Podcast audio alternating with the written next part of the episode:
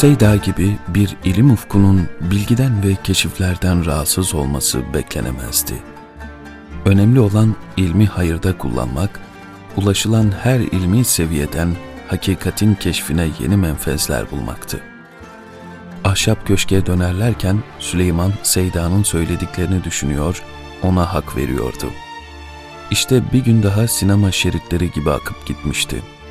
İslam alemi darbe üstüne darbe almış, her darbe Seyda'yı dünyanın fani ve fena yüzünden bir kat daha soğutmuştu. Nefsin hoşuna giden çalkantılı ve şaşalı hadiseler ruhunu sıkıyor, duymak, meşgul olmak istemiyordu.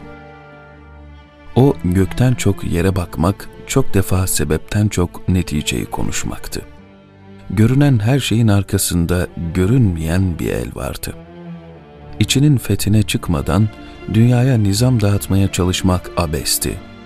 Rüzgar gibi esip gürlemek değil, ışık gibi sineleri sımsıcak sarmak gerekiyordu.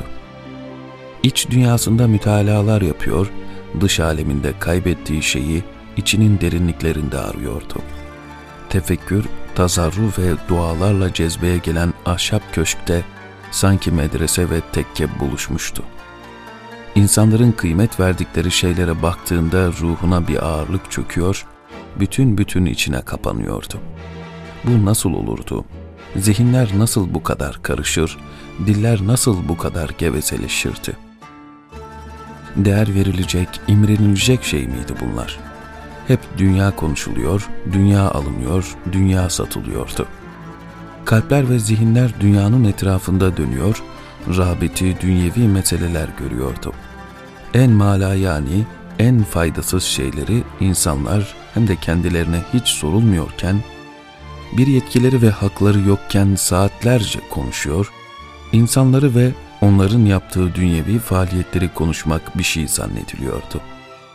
Riya, hırs, rekabet, gösteriş, sefaat gibi köşe bucak kaçılan ve kaçılması gereken şeyler vicdanları ahtapotun kolları gibi sarmıştı. Herkes dersini başkasına veriyor, nasihatini nefsine değil nesline yapıyor, bu sebeple de kimsenin nasihatinin kimseye bir tesiri ve müşterisi olmuyordu. Anlatanların hali dillerinden başka şeyler söylüyor, insanlar hal dilini kalden daha çok dinliyorlardı. Her adımda insanın nevinin sahte hallerinden soğuyordu o. İnsanların hayata bakışını ve kendi halini değerlendiriyor, kendisini şu soruları sormaktan alamıyordu. Acaba ben bütün bütün aldanmış mıyım? Görüyorum ki hakikat noktasında acınacak halimize pek çok insanlar gıptayla bakıyorlar. Bütün bu insanlar divane mi olmuşlar? Yoksa şimdi ben divane mi oluyorum ki bu dünya perest insanları divane görüyorum. O şakaklarındaki aklarda, sinsi hastalıklarda ölümün keşif kollarını görüp eyvah aldandık, şu fani hayatı baki zannettik. O zanla bütün bütün kaybettik diye inlerken, insanlar hiç el sallayıp gidenlere, titreyen ellere, konuşan mezarlara bakmıyor muydu? İnsan bunları her gün yaşarken nasıl görmezdi? Kabirlerin başına gidenler orada bile burayı konuşmayı nasıl beceriyordu? Nasıl düşen her yaprağı bünyelerinden kopan bir kol gibi hissetmeyebiliyorlardı? Dünyanın fani yüzüne bakınca yer nasıl ayaklarının altından kaymazdı insanın? Nasıl elmas zannedilenler bir anda değersiz cam parçalarına dönüşmezdi? Hangisi akıllılık, hangisi sarhoşluktu bu hallerin?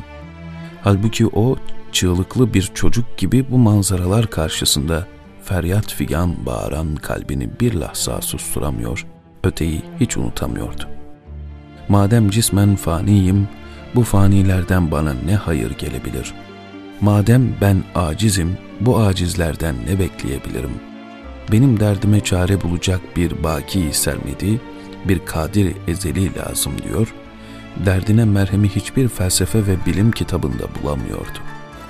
Onlar sadece olmuştan bahsediyor, yapanı ve onun maksadını görmüyor, insan ruhunun karşısına kesret ve dehşet manzaraları çıkarıyor, bunlar Seyda'nın ruhunu teskin etmiyor, aklını durultmuyordu.